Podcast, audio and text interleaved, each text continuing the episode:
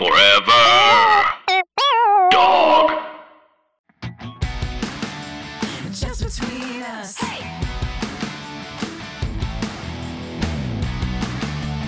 Just between us. Hello, I'm Allison Raskin. I'm a writer, mental health advocate, and I bruise very easily. Hi, I'm Gaby Dunn. I'm a writer, bicon, bisexual icon, wink, and I like to have more than one drink at a time. Yeah, you have two drinks right now. I always do. You have a smoothie and an iced coffee. Yeah, or I'll have like an iced coffee and a soda, or I'll have like a water and like a seltzer. Like I never don't have two drinks. Oh, that's nice. Yeah, I they don't. Okay, someone I was in the grocery store and they were like, "Oh, like Coke, caf, like so, coffee, Coke." You know, like they have that that. what? Yeah, they have that like mix. They have a mix of coffee and Coke? Yeah. And then they were like, they were my friend who I was with was like, oh, and I was like, my like had a very big reaction of like gross, and I was like, I actually really like those. I actually think those are tasty. You've had it? Oh yeah, What's the prominent flavor? it's a really equilateral flavor profile. Which comes first? Ah, it's like caffeinated. It's like caffeinated coffee. But Oh, there's still What? You mean Oh. caffeinated Coke? no, no. I'm so sorry. I'm so tired. Carbonated coffee. Uh, Carbonated coffee. Okay. Ugh. All right. Yeah. um it's uh i like it i think they do go together i've mixed um coffee and dr pepper but melisa's mad because i never drink water I like to um my favorite way to eat is tapas. I like when there's a lot of different things to eat on Yeah. my plate and I can have a different bite each bite. yeah But I haven't thought about exploring the tapas of drinking. yeah And that's intriguing to me. especially because i'm sober so i just have different little like little uh, like a red bull that i've taken two sips out of and then like there's like a little ju- apple juice or orange juice like uh, somewhere else in the house that i've taken two sips Yeah. of Yeah. My dad always tries to clean up my glasses like when I visit him at home. And so that he's like as soon as I put a glass down, he like tries to put it in the dishwasher and it's become this ongoing joke that like I'll scream at him not to take my glass. And one time I left New York and I put um a glass of like with like two sips of water left on the counter and I wrote a note that says don't move this. oh my god And then I came home months later and my parents had kept the note and the glass was I mean it was a different glass as a goof, but it was still there with the note. it's you you really came from the right people you know what i mean Or was I Like- so shaped by these yeah people? like you you uh, the the family sense of humor is really just so uh ab- able to be pinpointed and just then there's so Jocelyn. clear. and then there's Jocelyn My sister was like, none of this is funny to me. which kind of makes me I don't know I haven't spent time with her but maybe I'll want her approval deeply at your uh bachelorette weekend yeah, it's hard not to deeply want Jocelyn's approval. yeah maybe I don't know. I don't know what she'll think of me but we're gonna have a good time You've met her. I know but now I'm you haven't seen her in years. I haven't seen her in years. And also, like, um, I was saying because Melisa's going too, and I was like, it's all women and then me. And my friend was saying that it's a rite of passage to be uh, the only gay guy on a bachelorette weekend. And I'll have, I'll be, we're talking about this later, but I'll be post op surgery. I'll be four more months on testosterone. Like I'm doing um minoxidil on my mustache, so I'll have more of a mustache. Uh, so I don't know what it's gonna look like. I am with you girls. I don't know. I just like vogue my way into the spa. I don't know. hey girlies, who's ready for champs? Like, and I'm just like wearing like a pride tank top with my nips out.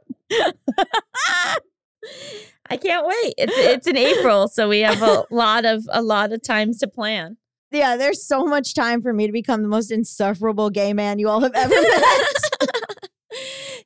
Just between us, a variety show filled with heartfelt advice Ridiculous games. and brutal honesty. this week, I'm so excited. We're talking to Denise Kim all about K-pop.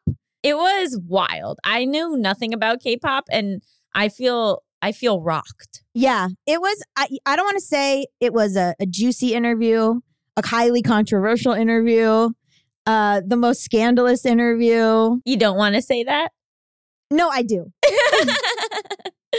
and later, we're going to be talking all about Gaby's upcoming top surgery, which by the time this episode airs, you'll be a few days out from. Yeah, by the time this airs, the I will already be minus minus two and a half pound. Two. How much do you think these weigh? I have no idea. Well, oh, that'll already happen by the time you hear this. but first, we have got to answer a listener's question. And you know what that means? Hit it! International question! International question! International question! Anonymous, England. pip pip. Okay. Anonymous writes Hi, Gaby and Allison. Longtime listener here. Love you both and the pod.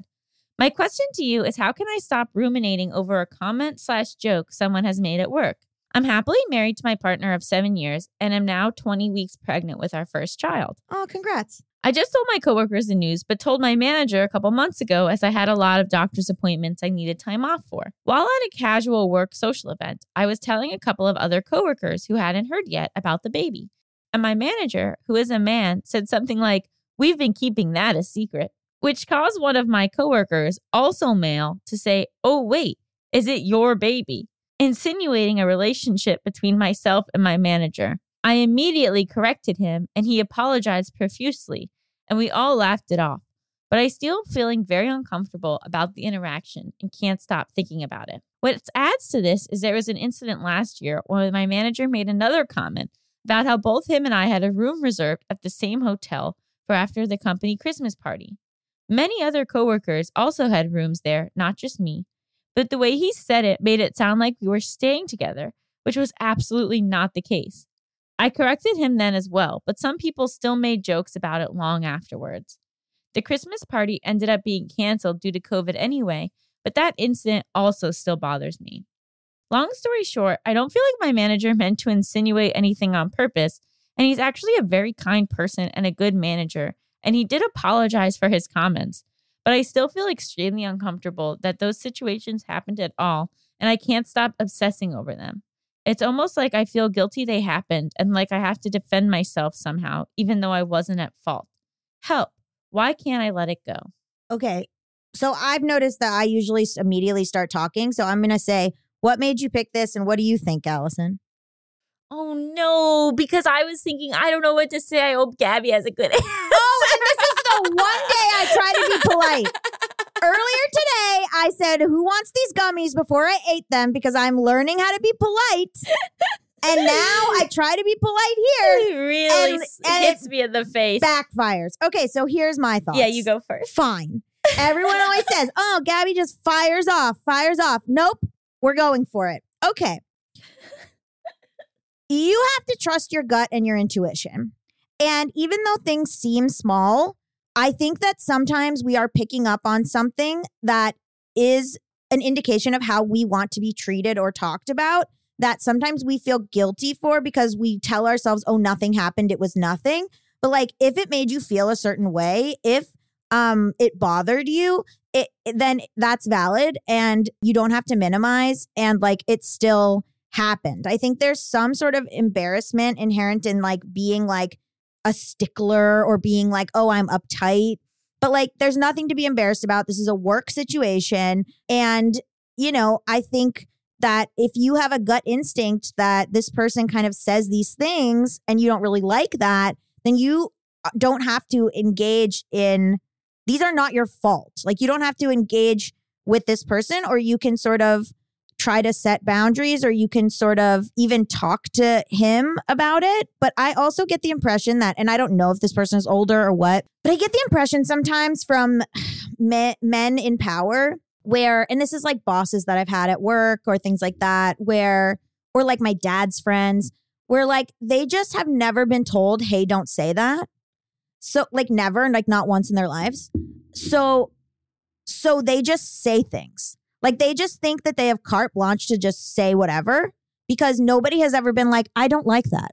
Because it's awkward. It's awkward to be like in the middle of a, a, a group or to be, you know, to even later bring up, hey, I didn't like that. Nobody wants to do it. People don't like confrontation unless you're my sister. Nobody likes that. So, like, it's hard because, you know, this is, I think, a two hander where it's like, you're taught to sort of feel guilty and doubt your experiences and feel like, well, things aren't a big deal and I don't have to like trust my gut.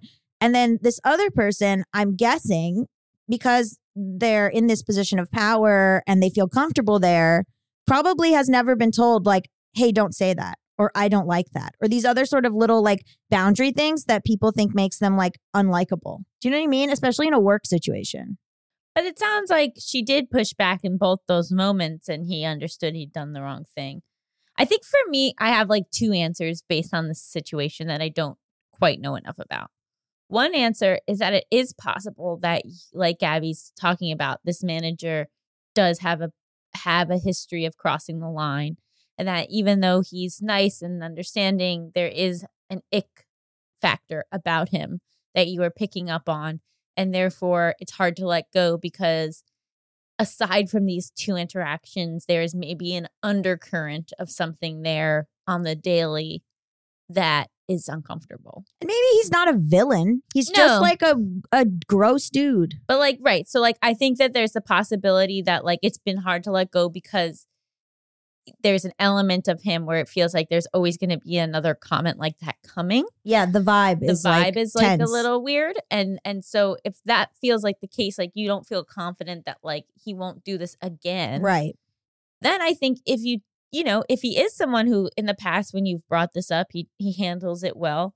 I think um I mean, obviously every situation is different. I think there's a scenario where you can sort of be like I I feel I feel like I should just share with you that these that these jokes have stayed with me and I just want to make sure that like moving forward this kind of thing doesn't happen again. Yeah.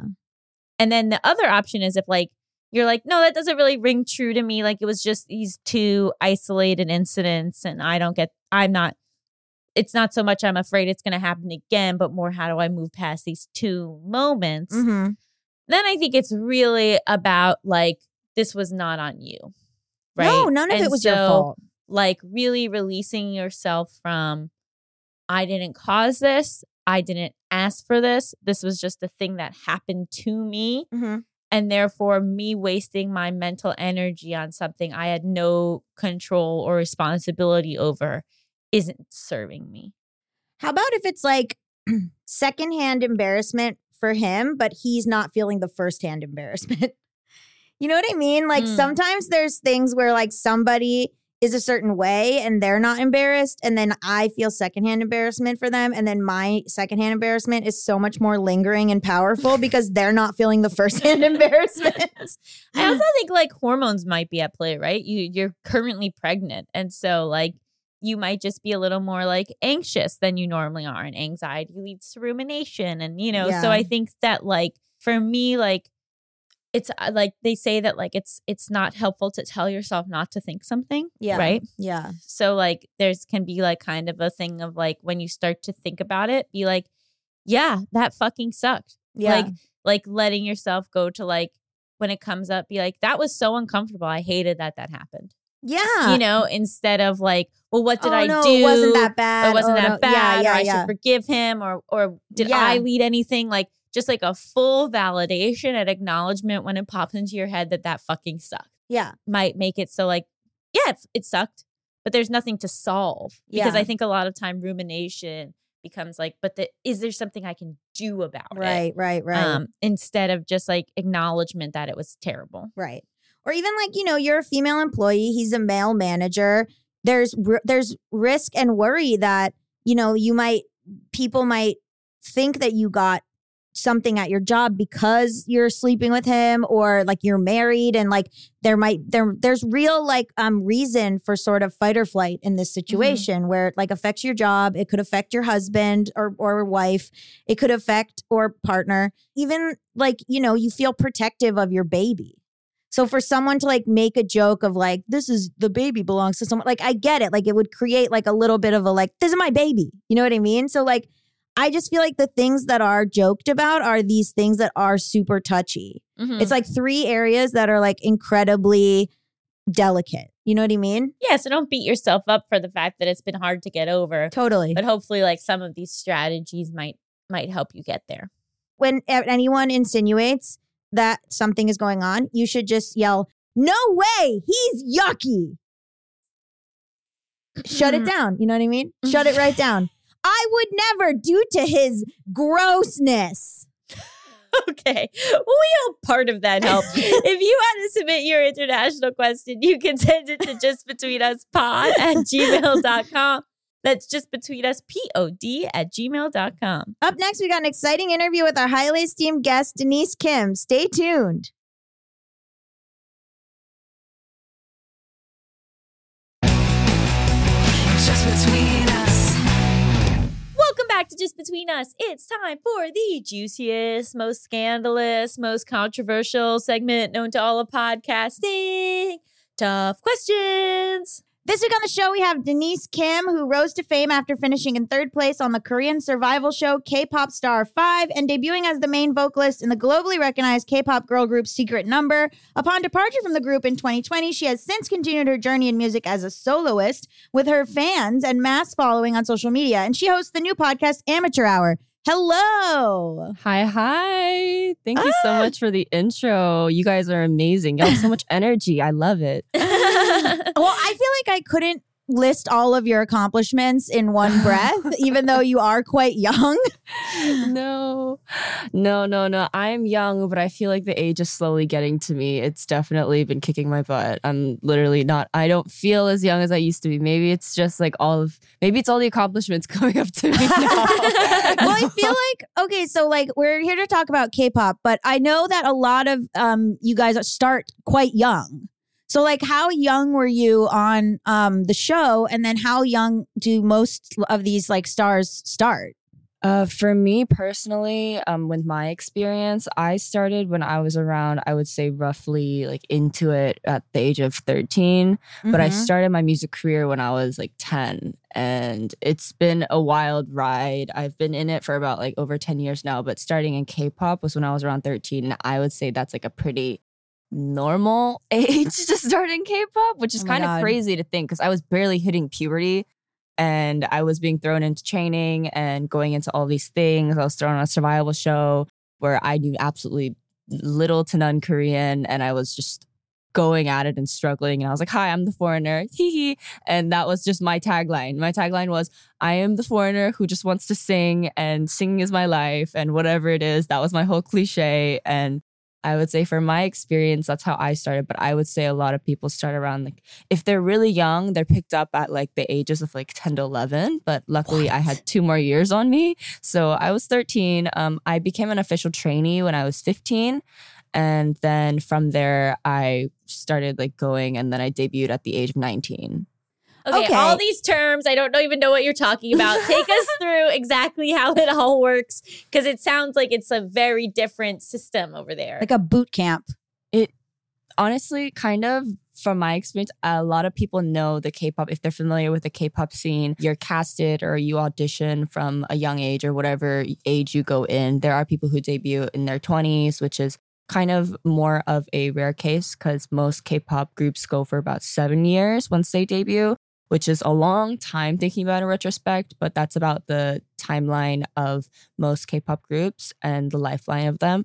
But whenever it comes down to it, most of these um, people are picked up from younger ages so that they are able to train for X amount of years. I trained for a total, I would say, about three years. and who's training you? Companies. So they get taken in by these companies that are known to train these individuals and train them in vocal, dance, um, sometimes acting, languages, and um, just how to be broadcasted and how to be able to build your characters so people so you're different and then so how people will you to basically bring out the best sides of you that you can show and that makes you likable or whatever it is and pulling out your best traits so that you're able to show the audience or the public your best side so it makes you marketable i guess for lack of better words because in the end it is a market it is a business so that's kind of how my thing was and luckily i was you know um, well i don't know.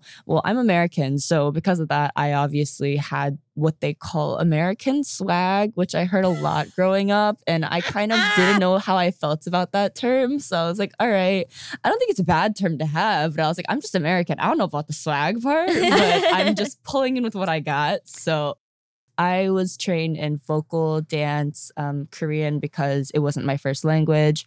And then also um, did a ton of other things where I had to like learn how to take selfies for a while and I failed so badly at it. If people who are w- listening who knew me during my career as an idol, which is what they call them here in Korea, I was like infamous for not having pictures of myself. I was so bad at taking photos.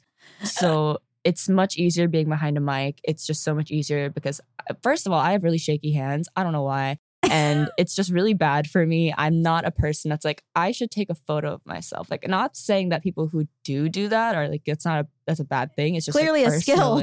It's a skill. Like, it's a skill that I have not obtained so um, it was crazy and then i would practice you know like making sure i knew what to say in certain situations i was very good at talking so i would speak a lot and i practiced public speaking and you learn all these things. Like you practice being in a music video before you're in a music video. So you would turn on a they would turn on a song and it would be like a weekly evaluation where you would practice your facial expressions or lip syncing or whatever it was so that whenever it came time to film a music video you weren't awkward.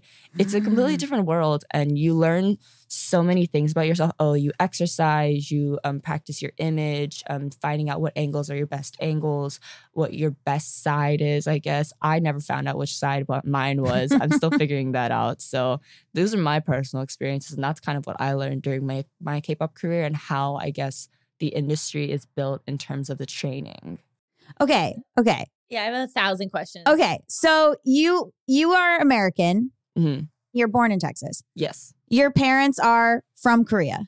yes immigrated from a young age You go back to Korea. Why? See, that was the funny part where I was kind of going, you know, my grandparents, their dream was to immigrate and they um, made this whole thing and they worked their butts off to immigrate from South Korea to America for me to come right back. and um, I actually had never had any intentions of going into K pop or into the um, Korean market. It just happened that way for me and happenstance where I was working on music in America and pursuing my career where I got casted for the survival show that I was put into. And I was just doing little local concerts and singing in my hometown. Like I was just singing in Houston and doing all these things with Houston, where I'm from. And I just got a couple like emails or whatever was saying, Hi, we're doing a global audition and we're really interested if you would like to come and try out. And at that point, you know, I'm like 13. I'm like, oh, you know, like, why not? And I talked to my parents about it. We just did the audition. And then from there, my life has been like that since then, which was crazy. So it's like one thing could just change the trajectory of my life. So what is a survival show? What did you and your parents go back to Korea for you to do? A survival show in Korea is basically what they call a reality show that has stages in a way where you can excel and perform. Whereas in America, I guess you would say you would coin it as like whenever the X Factor was really big or the voice or whatever it was. That was essentially what they're having in Korea. But in Korea, the fact that they call it a survival show just means I guess it's that much more brutal. I don't really know, but it was crazy. I just, it, you're preparing for missions and you have team missions and you have like solo missions and you go out and you're just being judged by this these three panelists who are um, well renowned for some of the top companies in Korea. And these are the companies that I explained earlier that take in these individuals and train them or whatever it is. And so that's how I got started. But it was completely like not planned. I really went into it going, oh, why not? I had no intention of being in K pop. I really had no thoughts at all. I was 13. So at that point, I was just like, oh, you know, like, when am I going to stop having chicken legs? Like, that was my biggest concern at that point. So then, like these companies, you'll sign a deal with them, and are they like giving you a salary while you're in training, and then they get a percentage of whatever money you make once you become debuted, or do you just continue to get a salary and they make all the profit? So this is the tricky part. Um, I believe it has changed a lot in the industry, but way back when, or in a lot of situations similar to mine, you get taken in by a company, and depending on the company, since your trainee days, they will take care of everything for you. House, especially if you're um, with like a foreigner like me, where they'll take care of your housing, your food. your training, your everything. So all the lessons you're going into, it's like a school, imagine, but you're going in every day from what time to what time. And you're getting lessons every single day, whether it's vocal, dance, um, language, all of these other things. Like they're like you take electives, but you go in, you train all the extra time that you have to yourself. You train by yourself. And sometimes they have a set schedule time, sometimes they do not. Majority of times they do have a set schedule time when you're a trainee. And then as you're doing that, you kind of sometimes will have no guarantee that you will debut. Being a Mhm. trainee is also kind of cutthroat, where in a way you could get cut at any time. And you have monthly evaluations that you go in. So once a month, you'll go in, you'll perform for, say, the head of your company, and you'll show them what you've been working on with the chance of you I guess for lack of better words, failing, where you could get a good score or you could get a lower score or you could just get cut altogether if they realize that kind of like, oh, we don't see any more potential or we feel we can't do anything else with you. Which is crazy because, you know, not saying that it's bad because, you know, it's better off in that way. But then it's like these are people's dreams that are at stake. And to have that on the line at such a young age was absolutely crazy. But for me, I never had that issue because I had this weird thing in me that I was kind of just going like, oh, if I I can get by on what I do. Like I had a lot of confidence in my ability as a singer and uh, in my ability to work hard. So I never had a concern in terms of being cut, but I have seen a lot of people be cut or like leave or no longer be in the companies. And it's crazy because you'll wake up one day and they're like, oh, that person's not here anymore. It's like, what? And it's just, it's insane because you're going, oh, we had this dream together or whatever it was, or like we were really good friends and things like that. And it was, I was in a total of two K pop companies and um, they worked a little differently, but there are some companies I hear that, well, the thing is, after you debut, everything that you do, the music videos and all of that, there's really, you don't necessarily always, you don't get a salary, honestly, but sometimes they will give you allowance. But in the end, overall, you do have to pay it back. So it becomes debt. And whether that be some companies, they will take in the amount that they get from starting from your training. And you go in as a trainee and you'll sign a contract. And it could be a trainee contract or it could be a contract till debut, which explains like till the, from the day that you debut, that's seven years of your life. Or um, you can negotiate, which is what I did a lot of the time because once I realized that I could get a lawyer and I could negotiate these terms, I was like, oh, I'm doing that because I have commitment issues. I can't sign away seven years of my life. I can barely like. I can barely hold down one place to live half the time. So it's very hard to commit to something like that for me. But it just a lot of times situations didn't turn out to be the most favorable in my place, especially in terms of health and things like that, which is where I struggled a lot. But um, luckily, I was able to exit gracefully, especially whenever I felt like I needed to, or it just wasn't um, working well with the company and we just had to separate ways.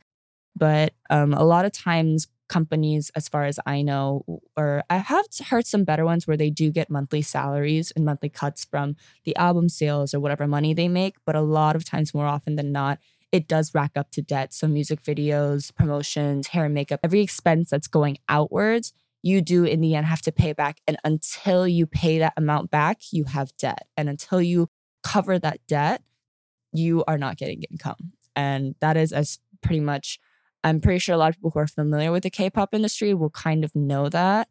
But yeah, it's like a joke, running joke in the K pop community where it's like, oh yeah, my crushing debt is just coming for me. So it's that kind of thing.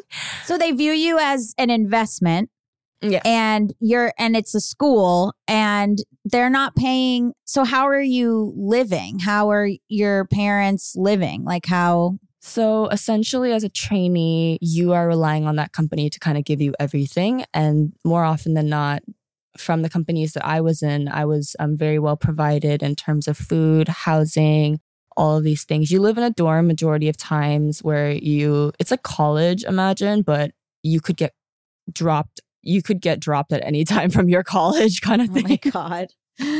But then once you debut, how is anybody making an income? You don't make any money. So how You do you how are you living? Do You the live company in a just takes care of everything for you. Company takes care of everything for you majority of times, and that's in a way the comfort of having a company, but at the same time, it is the restriction because in that way you kind of have to do whatever the company tells you to do. Mm. or else you can't really like they they you know they're taking care of everything for you so for you to be like i don't want this you can't really say that Are you living in the dorms even once you've debuted? yes because whenever it comes down to like schedules and early call times i used to get up at like 3 i would get in at like 1 a.m after after we would do our whole day and then practice and then 3 30 a.m would be our call time and then so we would have to be in the car by 3 30 a.m and get to the hair and makeup salon by 4 and start the day all over again so since those times are so short and so like early and close, it's easier to have everyone all together in one room. But hypothetically, I get why it's like smarter and more efficient. But in reality, it's very difficult because no matter how much you love people and care about them, you know, you live with your family, you fight with them. You know what I Yeah. mean? So it's difficult. But um in the end, you know, like it very much becomes like a family situation. We're going, oh, we all are going through this right now. We're all just very tired. We are all just very like worn out. We don't not like each other. We're just we just don't like anything right now. Yeah. What is the the benefit? Like so people are seeing this as this huge dream. Like what what are you guys seeing as like these benefits or like when you debut, what what happens to you? What changes in your life? Well, when you debut, if you do well, best case scenario, you become kind of an overnight star where you take off, um, you're able to do more promotions and what they have called music shows here in Korea, which is essentially what it sounds like, where all of these new groups and these like senior idols and all these other um, girl groups, boy groups, like all these people, they'll come out and they just perform. And those are like daily. They have those every single day and Wow. on different broadcasting channels, which is crazy to me. So the better you do, the more opportunities you have, the more people know you. And in the end, it is to be a star. You know what I mean? It's to be this goal of being able to be viewed and be, I guess, for quote unquote famous and things like that. Idols. Exactly. And the thing is, it's so hard because being an idol basically means you kind of have to be perfect all of the time, in the name in itself. And you are running on like two hours of sleep. You have not had a proper meal in ages. You are literally on the verge of breaking down at any second. And they're like, you have you have full makeup on at all times. You're fully dressed. Everything you wear has been picked out by a stylist. You are ready to go, but you are like internally like rotting away. Oh my god. That was my scenario. oh my god. that was my scenario. So if you're a big deal and you're like one of the most famous groups, like by the time those seven years are up, have you made your own money? Like, what do you do for the rest of your life? Best case scenario you have, and you were able to be famous enough to cover your debt and you could make money in that way and you don't have debt left and you have more income coming in than outcome going out because of the fact that you're doing comebacks, which is what they call like whenever they have a you know like a comeback album or whatever it is and they're doing more touring or whatever it is. It's your hope is that you're getting more and more fans and more and more people paying attention to you so that you no longer have to worry about the expense going out. What are the fans like? I know that I'm asking this in a way that I already know that they're um, very intense. Like, what are the fans like and what do they expect from idols? Oh, they are, ve- like you said, very intense. I've met a lot of fans through a lot of different opportunities. All the fans that I've met have been really sweet and really great. I have seen and been, I don't frequent it a lot, but the internet, I have seen some fans, however, are very passionate, for lack of better words. Um, and they will go they will go so hard to protect those that they care about in terms of like their celebrities that they care about.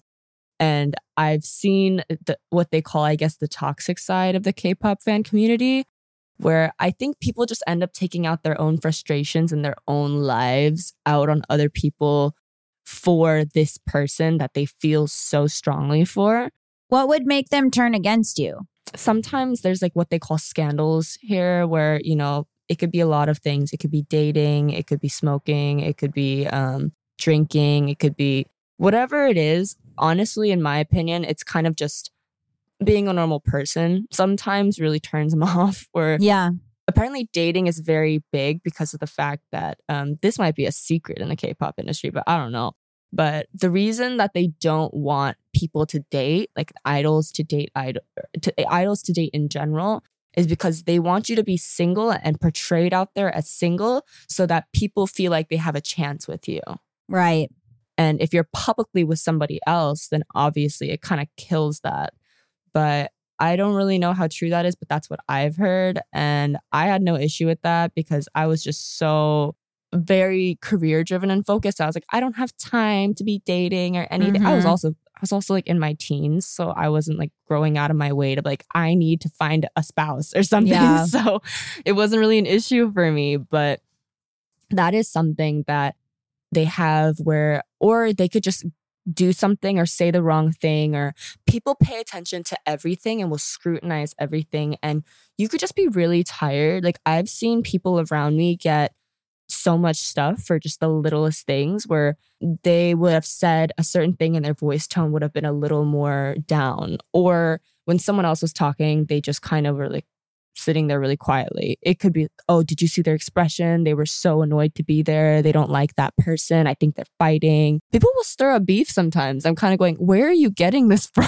Oh my God. Or 90% of the time, I'm just kind of going, they're probably just tired. Yeah. I'm not going to lie. Yeah. So, what was your personal trajectory? Like, you know, you said you were worked with two different companies, and now you're kind of out of that system and and doing your own music. So, what? When did you decide like what was best for you? For me, I didn't dislike K-pop or anything at all. A lot of people have the misconception that there, I came out because I was I kind of went K-pop's not for me. It's not what I want to do. It never was, which was never really the case. It I genuinely loved what I did. Being an idol was fun. I think it was definitely a little period of my life where I can look back on and kind of go, "Oh, I did that," you know? But it was never really for those reasons. It was just other reasons that I can't really fully disclose. And I know that there's a lot of fans or people out there that want to know what I guess actually happened. But in the end, no one really has to explain. You just kind of have to take it and run with it. There's a thousand other things in the world that we don't know about. And trust me, this is sadly going to be one of those for a while. You know what I mean? It's not just between me. And the last thing I want to do is hurt anybody else's re- reputation or image or whatever it is because I want the truth to be out there. So for me, I ended up just parting ways because I had um, some personal issues and then we weren't able to really fully compromise. And all in all, it just ended up being like, all right, then the two of us will just kind of part ways. And that's kind of how it went, all in all. But um, my contract this year ended in February. And since then, I've been doing my own solo activities, whether it's been radios or my amateur hour podcast. And also, like, I started Twitch streaming, which was really funny for me because I'm so bad with technology. So I don't know why I thought that was a good idea. and also, just being able to go and be able to make my own music again, which was something I always wanted to do. My biggest thing was I always spoke about this very openly as well was I never had any intentions of getting into K-pop. I was very much just someone who wanted to make music and sing. Mm-hmm. And the whole dancing and everything else part came along with it. And I always loved to dance. So being an idol really worked for me because, like, oh, I get to sing, dance, and do all this extra stuff. And it's really fun. But the pressure of it was a lot. I'm not going to lie. Yeah. Not to say that I wasn't grateful for everything that I got. It was just the fact that, yeah, that pressure was a lot on me. And overall, I enjoyed my experience, but I came out and then I decided, you know, things happen, life changes, you know, we can have a plan and suddenly that plan can go straight to hell. And from there, we try to pick up the pieces and find the best case scenario that we can. And mine was just, all right, well, in that case, I'm just going to continue doing my own music and doing what I guess I want to do. So I've been an independent artist for a while. I'm releasing a new EP at the end of this year, which will be like my first official EP that I'm releasing. And that's really exciting. And I've just been working with a lot of different producers and going to song camps and working on a lot of music. That's mainly why the reason I came back to Korea because after um, February, I left Korea and um, took a break in America for a while. I went home and then I came back in um, April of this year and I've been here since. So I originally was supposed to just stay for the summer and kind of have it be like a summer internship kind of experience. But then I ended up extending my stay and I've been here for about six months, a little over six months. And I'm planning on staying here for a few more months until just to see like what I could do in a year of time in Korea by myself with no company, with Mm-hmm. no external things, because I've always been in Korea because I had a company. Mm-hmm. And I wanted to see what I could do without the company just as an experience, just to be like, all right, I just wanted to kind of see if I could adult in my Mhm, own, where it's like pay mhm. my own rent, um, do all these other things, like learn about jobs. And God, I am so afraid for tax season. I don't know what I'm doing. I was gonna say, what was it like for when you could first pick out your own sweater? You know what I mean? it's different. You know, you learn a lot, you lose a lot of yourself sometimes because of the fact that so much of yourself is manufactured in terms of your image and Yeah. what people perceive you as that whenever it comes back to whenever I dyed my hair for the first time, like the color that I felt that I wanted, I go to the salon now and I'm like, I they're like, what do you want? Because overall, before then, it would be like, hi, you have this concept, you have this kind of thing, your hair is gonna be this color, your outfit's gonna be like this, your makeup's gonna be like this. It's fun and everything, but at the same time, I wasn't allowed to cut my hair. I wasn't allowed to do all these things in terms Yeah. of my image. But the second I got out, I went through that phase where I had never done that before. It was like I went through a breakup or something because I I cut my hair, I dyed it dark. Um, I had like things going on, and then I this year my hair went through a journey. Like I was. I had red hair for a while. I was blonde, and then I came back to the dark hair because I was like, Denise, you must calm down. So- my scalp. We're gonna take a quick break for ads, but then we'll be right back with our guest.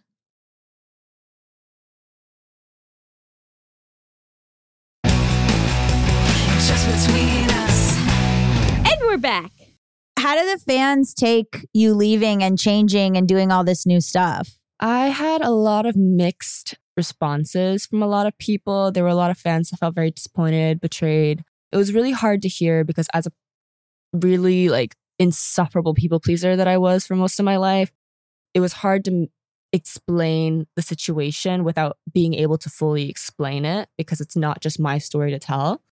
And it's difficult because of the fact that there are people who are never going to know what actually happened and find it easier to just blame me. Mm-hmm. But in that way, I kind of took it after time went and ran with, and I kind of sat and went, all right, well, you know, they're never going to know the truth. And I can't sit there and explain to every single person on this earth who perceives me wrongly that this isn't what actually happened. I didn't actually do that Mhm. because that's just kind of foolish of me to try and sit there and explain my part when in reality, I don't think they want to listen anymore Mhm. and it's rough, but I'm really happy for my group and we're all still really good friends. So I'm really glad that we were able to keep that relationship and that I'm able to support them from the sidelines and also for them to support me while I'm doing my own thing. Mhm. And also just to have good relationships with people around me in terms of um, the fans that do support me and loved me when I was in my group and also exiting my group and doing my own thing now, not just because they loved me as a member of Secret Number, but just as a person in general, whether it was my personality or whatever. I it, uh, for me, I'm just like my personality. I'm like, I don't know how you could like that, but go on. So I'm like, thanks. Anyways, it's the um, American swag. it is the American swag.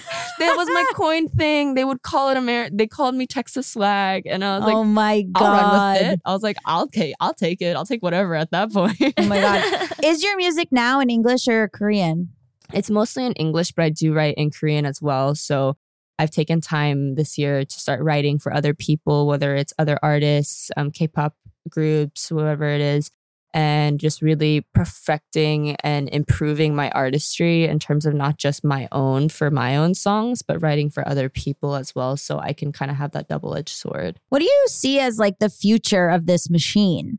Because it, how I don't know when it started, but how, how can this keep going? And is this just going to keep going forever and ever? The K-pop industry's been going on for a while. It's been going on since I would say like that it took off like 1990s, I would say. And it's changed a lot and it's progressing. And I think it's turning a lot in favor of those working, the individuals, where before it was all just kind of company driven in terms of um, the company gets a lot of the profit and gets a lot of whatever it is that they gain, a lot of gain from it. But Mhm. and then the individuals that were working they get the fame and mm-hmm. for a while i guess that might have worked but now i peop- i think people are realizing yo we kind of got to eat and live too like on our own so I feel that now that a lot of the the ugly side of K-pop has been exposed over the years, whether it's from other idols in the industry or from ex idols or from other people that have just worked around it. I've seen a lot of companies turn their heads and turn their favors towards the individuals and realize that you can't treat these people like machines. Like it doesn't work like that. Mm-hmm. And I've seen a lot of other artists like open up about their mental health struggles and things like that and how hard it is because when you start from such a young age, you mentally stop aging at that point. Right. And that was something that I had to face as well, where I went into it so young that whenever, like, I had a whole thing this year in 2022 where I was going, I have been faking it this whole time, where I was always like, you're so mature for your age or whatever it is. But now I'm kind of coming to the realization I'm like, I'm not that mature. I'm just so good at pretending that I don't know what's real anymore. And I don't know what's me on the camera and off the camera. Like, I don't know a difference. And I feel like I have to be the best version of myself all the time. I just don't know how to just plainly exist. And I feel that that's something that a lot of people in the industry are figuring out now, where they realize that this is going to affect the trajectory of these kids' lives forever. So they want to improve that. So I've seen a lot of companies with that my friends have been in that have been giving them salary paychecks like once a month from as much as they make. And they still have like debt or whatever it is, but that's slowly getting covered as they make money. So it gives them incentive and it gives them reasons to keep going. And they also give them like a specific day off or whatever it is. And I think it's still kind of in terms of they can't always move in favor of the individual because of the fact that the industry is so high demand and moving so fast. Like there's new groups coming out every day. Mhm. And it's the sad truth that you can be replaced at absolutely any moment by anyone, whether it's in your group, whether it's by another group, whether it's whatever it is. Like everyone's fighting for that spot because if you're not in that spot, somebody else is going to take it. Mm-hmm. So it's such a high stake, cutthroat scene that everyone's trying to be at the top that it's so difficult to slow down. Did you get any days off? Did you ever get vacation? Did you ever see your parents? Like, what was it? Just did you go to regular school as well, or did your kind of like formal education stop at thirteen? Uh no. So school for me is something that I was always kind of not as not I would say passionate about. I always did well in school, but I was just kind of going, I'm not going to drop out. And my parents like, you also are not going to drop out. so I went and I did online school for majority of my life since I started my career and made the choice of starting my career so young.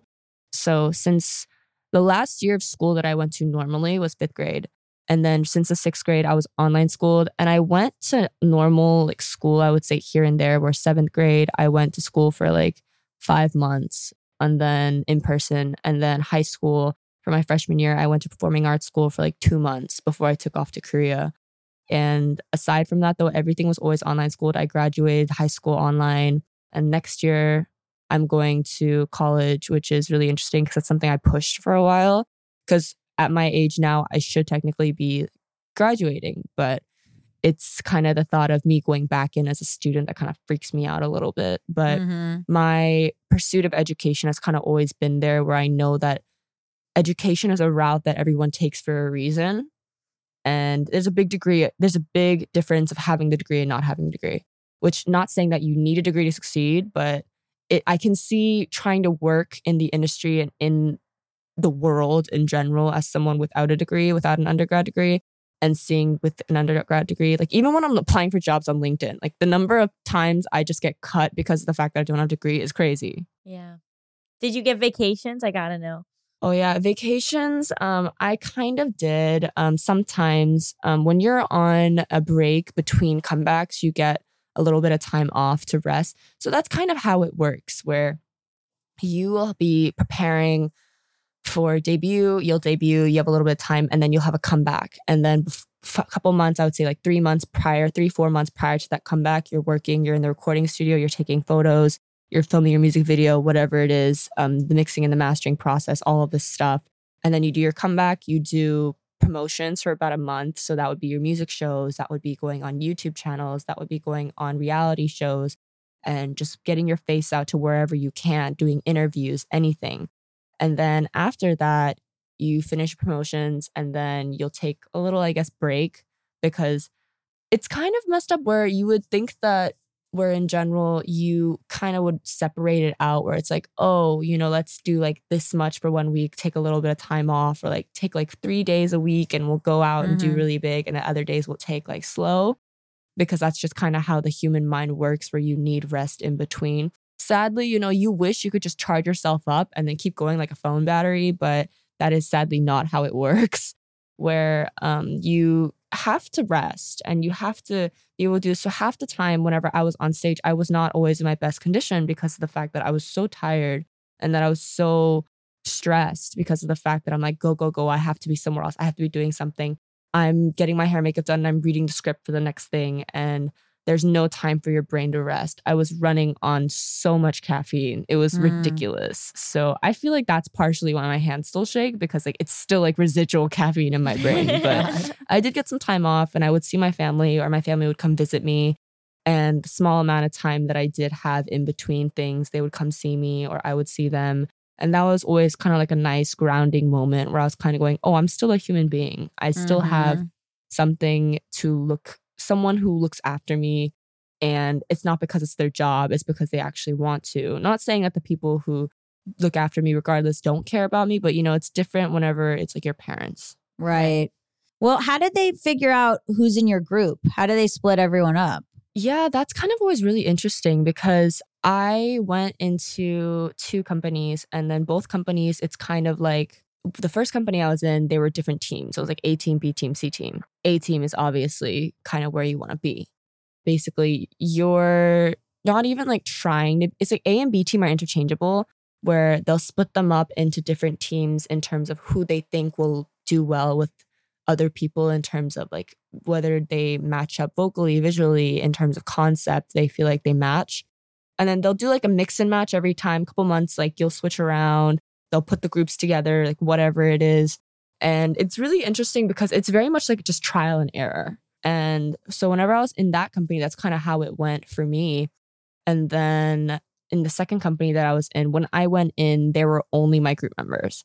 So by that time, once we got, I was the last member to be added.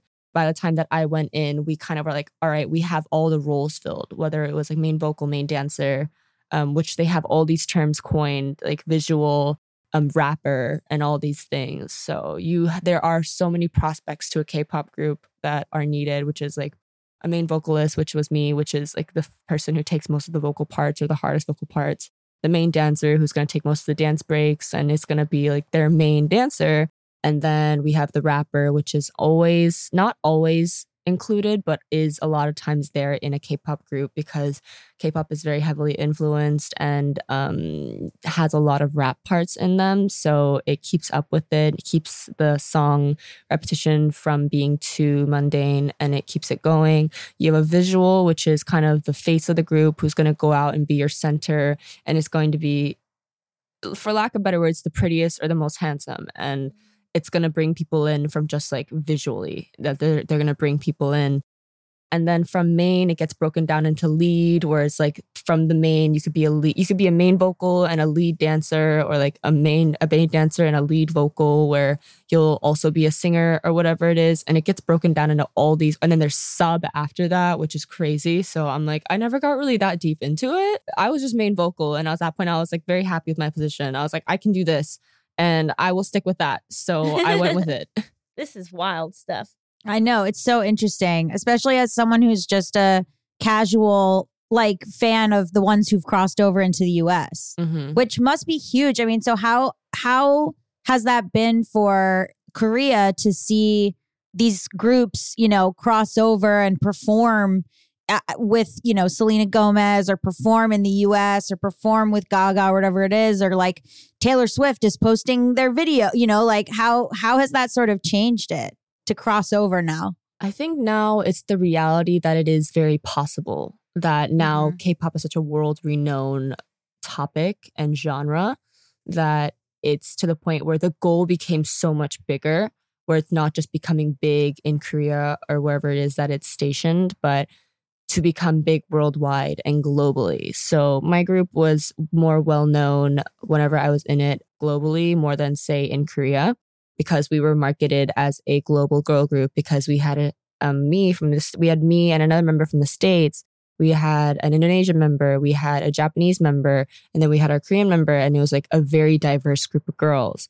And so we all spoke different languages. It was um, really interesting to see how that kind of formed and came together. But and that's why they train you in languages now. Like whenever you, because not only do you have to do, um, you have to do promotions in Korea, you also go out and you tour and you do different um, stages in different world areas of the world. So you can go to Thailand or Indonesia or Japan or the U.S. and things like that. And you want to be able to be capable to interact with your fans and you'll learn new languages to try and keep up with it or you'll learn enough so that or sometimes they'll do a debut in a different country. So a lot of k-pop groups they'll do a japanese debut and their songs will be Mm. in japanese and they'll sing and they'll perform them in japan. And they'll do a, a japan release which is crazy like super super intense. Like i could not imagine. I'm a casual watcher of anime and if i had to imagine singing in that language my i learned that um that song Shinunoga E-Wa. And I was like, my brain was like breaking when I was trying to learn that song because like the lyrics are so fast and it's um, a different language, obviously. So my brain doesn't work as quickly in it. And Yeah. it's just me trying to memorize these lyrics. And so in that way, it's very interesting the way that K-pop has become such a worldwide global thing that I think the goal now is to get into the pocket where so many artists like BTS, Blackpink, and all these other Mhm. artists have come into, where it crossed it over into the American market. I find it so interesting, like when you see Blackpink on a song, and s- some of them are singing in Korean, and it's and it's a, a U.S. song, Mhm. and they're singing some in Korean, some in English. Like it's wild to. I don't think like ten years ago you would hear Korean on an American top forty radio station. You just wouldn't. It's like a, a change you can really like see and like look at the numbers on. It's wild. It's very interesting the way that K-pop blew up and then K culture as well, whether it's like Korean food, Korean dramas, like all of these things got so big so quickly. Like I think that Korea is a country that blew up so fast that it really for me as someone who grew up in a very rural part of um, houston texas where i got asked like are you chinese or japanese whenever i was given the uh, when i was asked about like where i was from obviously when i said i was from korea they knew nothing about it Right. so coming out now they're like oh you're korean like you know k-pop you know like all this other stuff i'm like people are very very kind of well cultured about it which is kind of crazy because it, it was not a place that people really knew much about growing up. yeah. I have a lot to think about, but now I have to ask if you'd like to play a game show. Of course, I would love to. Thank you for listening to me ramble. No, Oh so no, it's interesting. so fascinating. I have like a billion more questions, but we do have a time limit. Um, so this game is called Hypotheticals. You and Gaby will be my contestants. I'm gonna give you a series of hypothetical situations. You can ask any clarifying questions you might have, and then you tell me what you would do in that situation. Um, and then we chat about it. And, and Mm. sometimes I pick a winner. Alrighty. And I'm cut. Yeah, yeah. This is one of you won't be at the here at the end of the game. Oh my so our first game is America's favorite game show. Would you stay with this cheater? Oh my gosh. While in the hospital for a life-threatening illness, your partner of 42 years admits that every year on their birthday, they go to a bar during their lunch hour and try to find someone cute to hook up with because you have always said they get to do whatever they want on their birthday. And they figured this was a cool loophole. But now that they are maybe dying, they really regret it. Would you stay with this cheater? Oh my gosh. I'm gonna let you go first on this. one. I want to see what you have to say. So I love to ask follow ups. Okay, so when are they going to die? Well, it's a life threatening illness. They may or may not die. They never told me about this. No, no, but you had always said it's your birthday, your day. You get to do whatever you want on your birthday. And how often were they successful in the 42 years? In the 42 years, they were successful 27 times. Okay, I got to go. I absolutely have to go. Denise? okay, so my thing is like Mm, life threatening illness. Oh, yeah. I'm so sorry. I got a dip too. Like, this is not good. Like, f- how many years? 42. Two, 42, 42 years, and they were successful 27 times. Whenever I say, you know, do whatever you want your birthday, I think that that's a line where it's like absolutely anyone in their right mind would be like, yeah, let's, we're not gonna cross that line. And honestly, for me, I'd be like, it's your birthday. I feel like we should spend it together or with your family. So you shouldn't be not having leeway to cheat at that point. So Well, Yeah. they just they do just do it on their lunch hour. that's even worse. And on the years that it's been on a weekend, they didn't do it. Okay, here's my question though. I would rather you commit time theft against your company. That at least then I agree with you politically. but that he was on your lunch hour, it's even worse. Yeah, come see me during your lunch hour. what am I doing? I don't, yeah, I don't get the whole. I've never understood. The only time I've been close to understanding why people cheat is because I was watching New Girl and there's a part where Schmidt like cheats on two girls at once. I was like, wait, I kind of, I understand where he's coming from. He actually loves both of them, but screw you, Schmidt. so you know like life threatening or not it's the fact that this had to be a life threatening illness for them to come forward and tell me i'm like you could have taken that to the grave you could have been real slick about it but no Right, not even smart. I think I would, in my head, break up with them, but then, you know, continue to visit them at the hospital, I see. support them. And then Make if they sure die, not- if they die, see you later. And then if they survive, once they survive, I'd be like, we're done. No, you show up, it's their birthday at the hospital, you walk in on them railing a nurse. Oh my God. Absolutely not. Absolutely not. That's fair. I, I i don't know i couldn't condone it to be honest i feel like i would be so heartbroken and i would Yeah. just like the Yeah. trust is gone at that point where i'm like i guess thank you for telling me but overall screw you but Yeah. i am like a hype I, I am like an insufferable people pleaser which i'm getting over now but I would probably do like I would visit them in the hospital or, or whatever it is. If if they die, it's just like all right, deuces. But you know, if not, then it is very much like hi. So you know, I really wanted to support you in your time of struggle. But considering you have added to my struggle, I feel that it is best for us to part ways, like starting now. Yeah. I someone accidentally just pulls the plug on their life. Someone, Me. it was you. okay, that's so we're all on the same page. Yeah. so our next one, are you a terrible parent? Okay. Your child, 12, has one friend who is really, really annoying. Okay. One night, after having to spend all day with this friend, you make some joking remarks about how they drive you bananas. Okay. Your child is shocked to hear you say this and had no idea you found their friend annoying. The next day, they come home from school and tell you they have good news.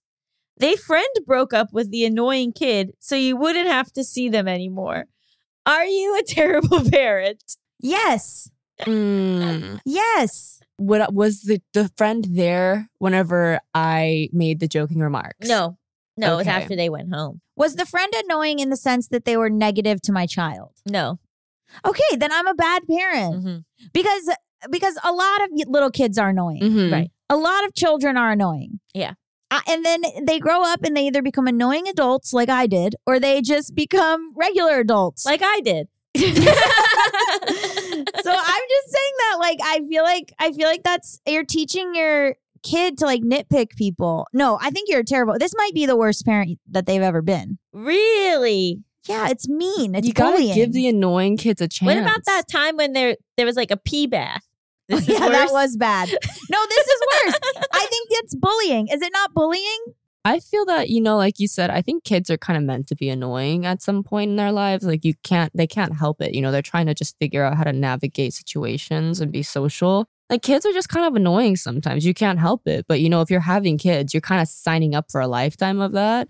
So Right. I would say that that is a fault on the parent side because I was an annoying kid. And I like to think that I've become a less annoying adult. But the the term that I grew up with the most was that I was really annoying. And I have an older sister, so I can mm-hmm. like mark bread and think it wasn't even just because she was trying to be mean. It's just like the term that comes out immediately. It's like you're so annoying, and you know, like I just want to be so much like my older sister. So I was like that girl, and I, I get it. You know what I mean? So to nitpick and be that person that's like, and you're an adult. Like, what do you? In that's in that Who sense, like, what do you know about kids? You know what I mean? Like it's been like what 20, 30 years since you've been one. Like you try being that age again and see if you're not annoying. So yeah, I would say not the greatest parenting moment there. But the for the kid to go out of their way and be like, I friend broke up with them, so you don't have to see them again. 10 out of 10 on that kid's part. Dang, they're a real one.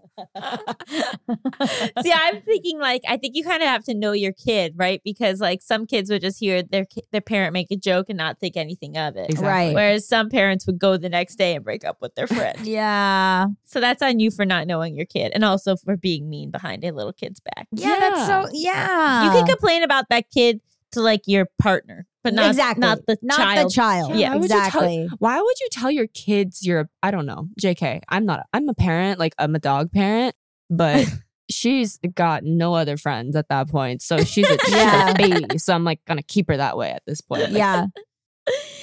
okay, so our last game, would you forgive this liar? Oh God. You have been with your partner for four years and love to tell the story of how you met by bumping into each other in a grocery store. You were complete strangers who decided to take a risk and get coffee. One day, you are out shopping together and bump into an old colleague of yours you haven't seen in forever. This colleague is shocked to see you with your partner, who they also seem to know from college. It comes out that seven years ago, your old colleague tried to set your current partner up on a date with you, but they passed because they didn't like your photo.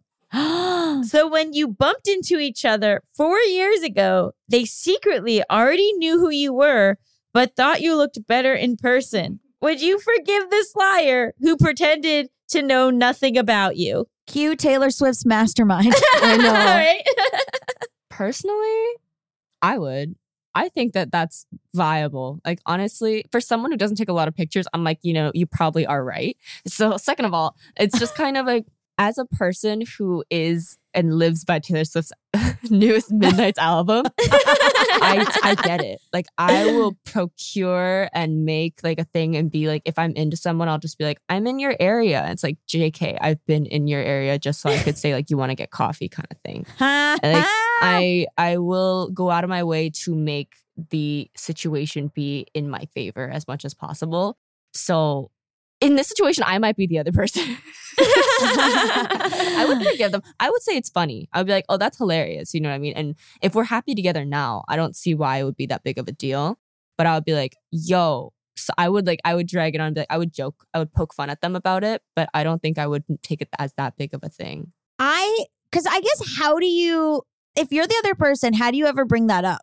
Like, how do you say like when you bump into them at the store, you don't say, "Oh my god, I know you. My friend showed me your picture and I thought you were Uggo." Yeah. You know what I mean? Like, uh, I, how can there's no? I, I'm trying and searching to think of a way in which that person could bring that up when you first meet, and I just don't. I can't think of one. See, because that's the thing that kills me is I think that I would be okay with them having passed on me, and it's that that they never told me. Well, maybe they could say maybe when they first bumped it. Maybe yeah, like you a- can't say it right away, but like a year in, you're not going to tell me, or even like six months, a couple, like Yeah. once it becomes clear in a relationship with each other, yeah. I feel like then you find a way to tell the story. Or you can go, maybe when you first, you can go, oh, you look so familiar.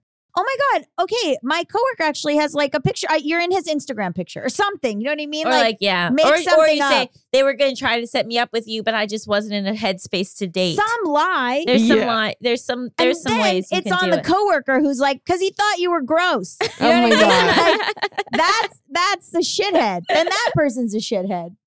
I would say that it's genuinely just kind of, I feel like in that other person's shoes, you just wouldn't genuinely know a good time to bring that up, especially if you love telling the story of how y'all met. Where it's like, I don't want to Oh, ruin the this mythology. person's fantasy where I'm thinking from like a two person perspective right now, where I'm going, okay, I, because I had a friend who apparently introduced herself, but that other person heard her name wrong. And Oh, they had no. been calling her that since, ever since, like for like the couple years they went to school together and then they parted ways and she it was just kind of at a point where it was too late for her to correct them oh no. And But I feel like acquaintances are very different than your partner. true true Well, here's us. My older brother who thought that his a different guy was his father, a different person ended up being his father, but he was like, "Oh, I really love all the Rocky movies because my parents what their first date was to see the the original Rocky movie and I really love the Rocky movies and I feel so spiritually connected to them whatever." He finds out at age 40 that that dad is not actually his dad, so it wasn't his parents' first date and he was like, "Now Rocky means nothing to me." Oh my gosh, dang. So he was like, my parents' first date was Rocky, and he had been telling that story for so long, and then it like wasn't act. You know what I mean? So like, Yeah. I- people get attached to narratives. Right. Let them have it. Yeah. Yeah. I would just take it and run. I'd be like, you know, if we're happy now, it doesn't really matter. But uh, you know, I would just bring it up all the time. yeah, Right. I, I would also poke fun at it, but I think I would just be like, it's not a big deal. Every time I took a photo, I I'd be like, "What about this photo? I was about to say Would that. you say yes or no to this photo?" Allison, I was, Allison, I was literally about to say the exact same thing. the exact same thing. That's amazing. Well, this has been so much fun. Thank you so much for joining us. And where can people find you, follow you, and listen to your new EP when it's out? Oh, well, I currently have my own Amateur Hour podcast going on that uploads bi weekly. I have Instagram, Twitter, TikTok, all the social medias, which are at Denise Kim Says. And my EP will be released on all streaming platforms very soon before the year ends. So be sure to be on the lookout for that. So I'm super excited. And thank you guys so much for having me on. It's been a great honor and a great time. Oh, Thank, you. Stick around after the break. We'll be talking all about Gaby's top surgery. Woo. Chop chop.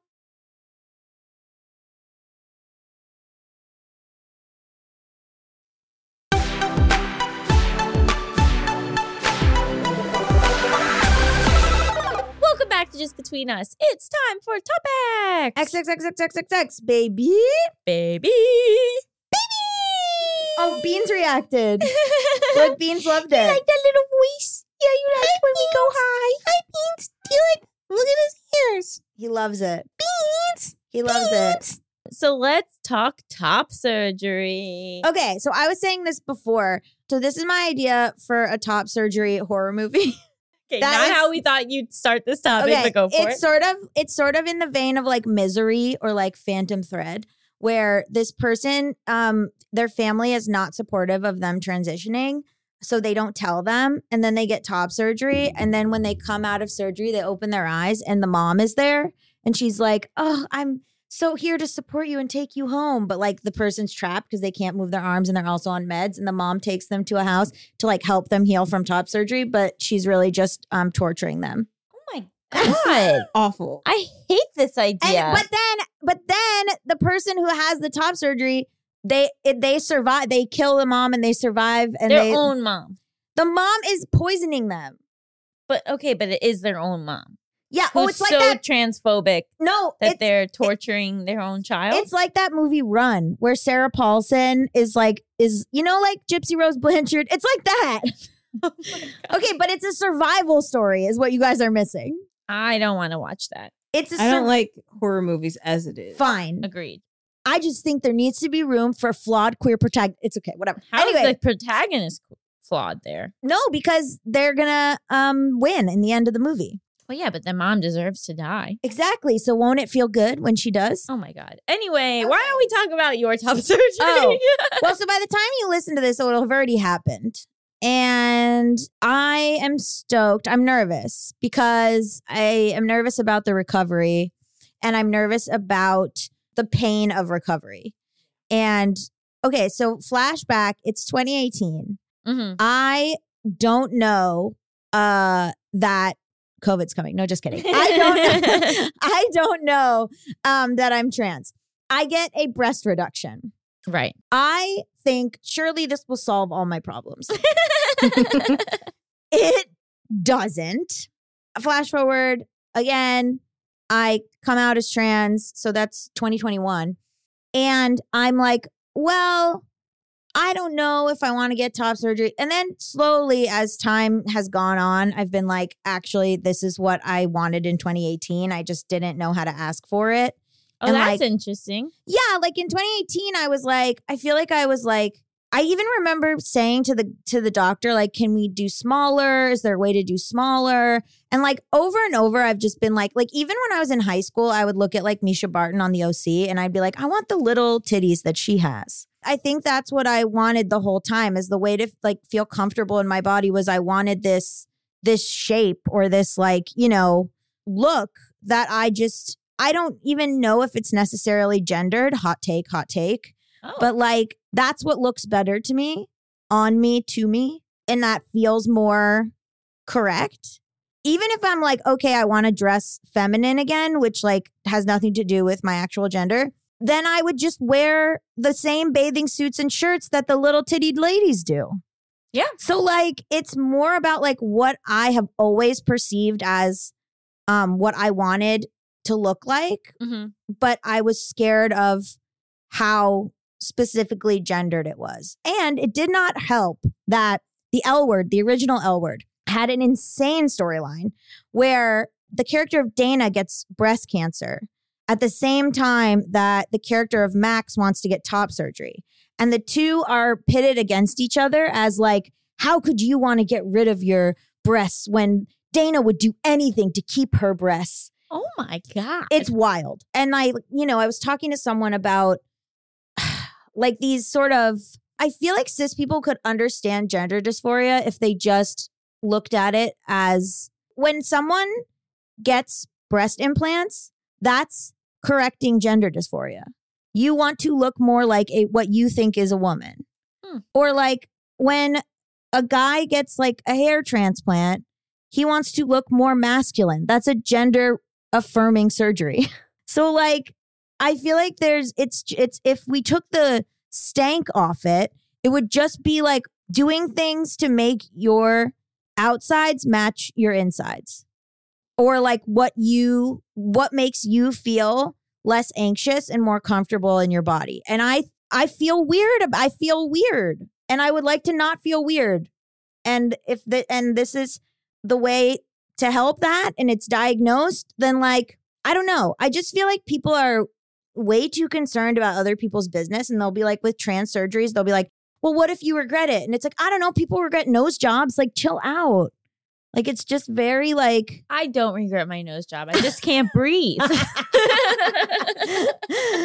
it's just kind of this wild thing that's got and i mean I, I understand that it's political but i feel like it's just gotten so politicized when like at the base of it is just like people's happiness and like wanting to be comfortable and so like what i don't understand i just like i mean i do understand but i'm also just like oh my god give it a rest so i don't know i'm excited i'm excited to feel more like myself i'm excited to go to the beach I'm excited to like wear clothes that I think fit me and are look the way I want to look and you know, I just I feel so like weird and disconnected and I think that I will feel better and more connected. And to your own body. yeah, to my body. And also, and I didn't feel connected and I had the breast reduction in the hopes of feeling connected and didn't work.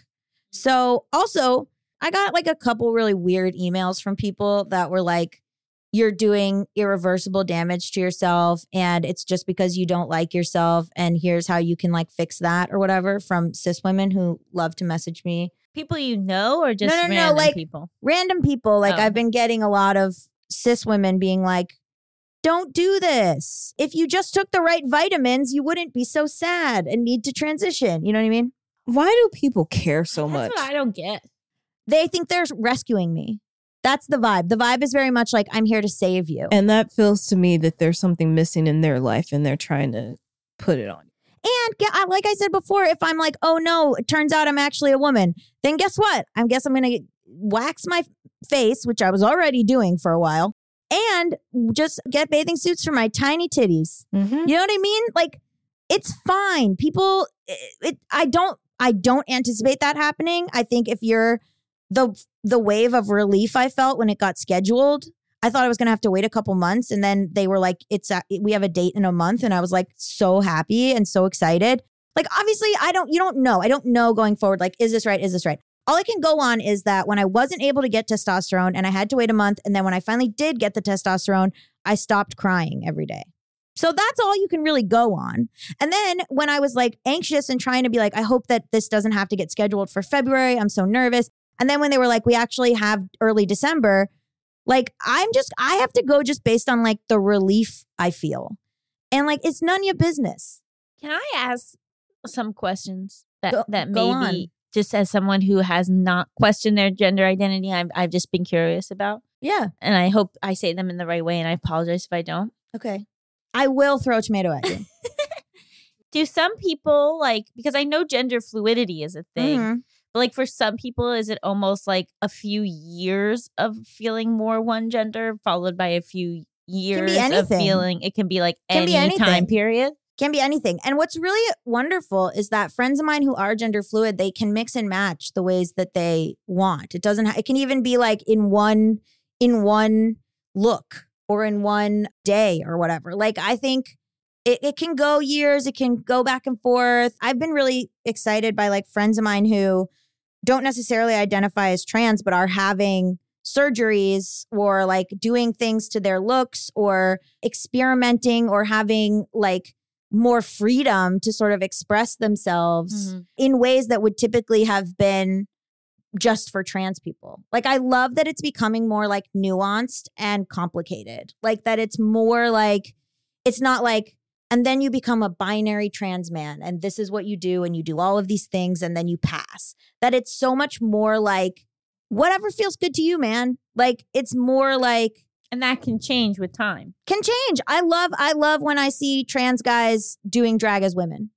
You know, or like even just going out for a night with like a wig and a dress. You know what I mean? Like it's like it's like taking ownership of these things that are like so societal Mhm. and in a way that doesn't have to be understood by everyone. And I and I think that that's like super cool that that's that that's happening more and more. Do you think that you'll ever use he him pronouns or does they them feel right for you? Interesting question. Okay, so I prefer they them.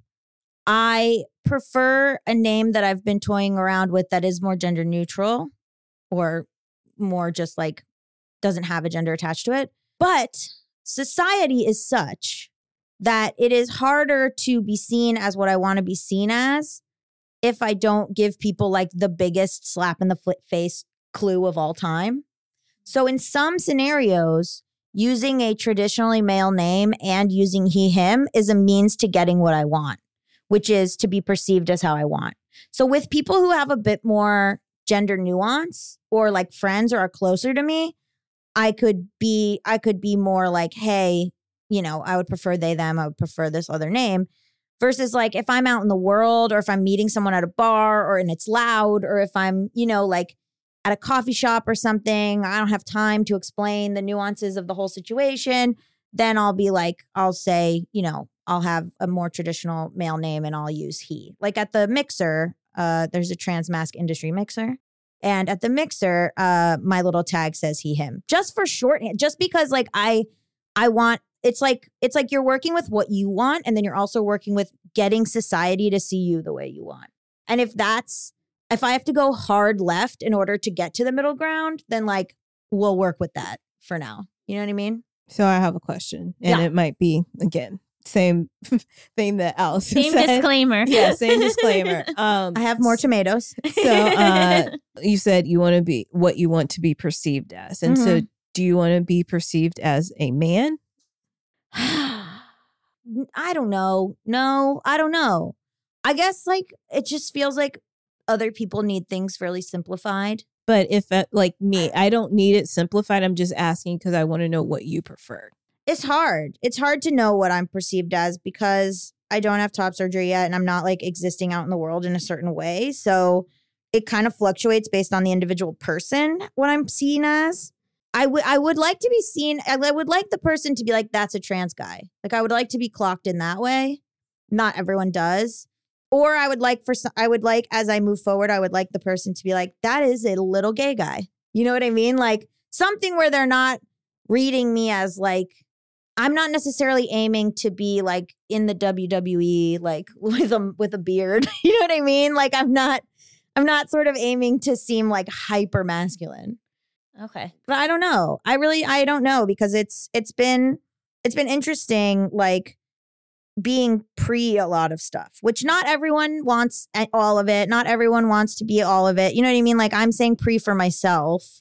But once I'm out in the world being perceived in certain ways, I'll know more about what I like and don't like. Mhm. Right now, I'm just going based on what I think. but it also is like, you know, strange who does perceive me in certain ways and who doesn't. And then also how that will change based on facial hair and top surgery and stuff like that, which I think people just use people just use the closest clues they can see. So like if you have a mustache, they'll just go like guy.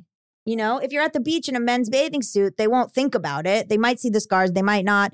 They might some people who don't know anything about trans people might just be like, "Wow, that person got bit twice in the same place by the same shark or whatever." you know what I mean? Like they're they they might they just people tend to go va- based on like very s- easy indicators. If you have earrings on, you know what I mean? Like very small indicators of gender that people just like take and run with. And I haven't really experienced many of those. So once I have more of them, I'll let you know. Okay. Yeah.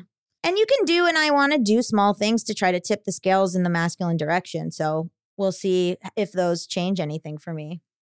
Yeah. I mean, and also like, right, like it's like allowing yourself to feel one way one day and one a different day the next day. Yeah. Yeah. And like you can only go by what makes you feel right. I think there's a lot of trans narratives that are like, I've known forever, or I was three years old and I said I was a boy. And I think you can just go based on how you feel any given period of time. And this has been the last like two or three years of me feeling this way. So at a certain point, you have to do something about it, or you have to like you you can be that thing that you're like, I wish I was that. You can just be that. so just be it. All these people that are like, God, I wish I was a girl. You could just be a girl. I mean, I think it, it's it, depending on where people live and what their Well, yeah, but I just are, mean in your harder, but in yeah. your heart, like Yeah. to yourself, hmm in your heart. I don't know. We'll see you see you on the other side, bitches. Do you guys each want a boob? Yeah, as a memento. It can be the mascots of the show. They won't let you take it with you. I know. Why I've seen somebody else take it. I don't know. They won't let you take it. It's biomedical waste. Wow. I know it's bullshit. Well, They're gonna sew my nips back on. you should. Oof. Okay. Wait, they Wait, so they're gonna sew them back on? You don't have You to do don't- like a tattoo thing? No, no, no, no. Well, I might want to just because uh-huh. I think maybe it will depend on the. I want it to be more even, maybe. But they're gonna no. They take it off. Then they take your actual nipple and they like make a little nipple out of it and then they put it back on. So that's why I have to be really careful with the compression garments because if you take them off too soon, just the nips will go right with them. Oh. I don't know why you're shivering. You're gonna help me out, Allison. yeah, I'll be okay. You're I'll gonna be come to my house. Yeah, I can help too. I can do it. Nice. Are you gonna do I- it? it doesn't gross me out. Like if I can help. okay. I can be grossed out and help. You're gonna take blood and gook out of my body. okay. Woo! what do we rate this episode? I rate it 14 out of 13. Friends taking blood out of your body for you. I will rate it 46 out of 22 K-pop idols. Ooh. I'll rate it 30 out of 22. Ta ta ta tas. Ta ta Ta-tas. That's so accurate. Brilliant. That's so accurate. Thank you so much to Denise Kim for being our guest. Just Between Us is a Forever Dog production hosted by me, Allison Raskin. And me, Gaby Dunn. Produced by Melisa Diamond Monts. Edited by Coco Lorenz. Executive produced by Brett Boham, Joe Cilio, Alex Ramsey, and Tracy Soren. Brendan Burns composed our killer theme music. To listen to this podcast ad-free, sign up for Forever Dog Plus at foreverdogpodcast.com slash plus. Make sure to follow us on Twitter, Instagram, and Facebook at Forever Dog Team to keep up with all the latest Forever Dog news. Also at Allison Raskin, at She Is Not Melisa, at Gaby Road, Emotional Support Lady Substack, patreon.com slash Gaby Dunn, and also Allison's book, Overthinking About You. Go and leave a Goodreads or an Amazon review. Um, you can also go to Scribd and see my book, Stimulus Rack. But Allison's, give them reviews. Okay, bye!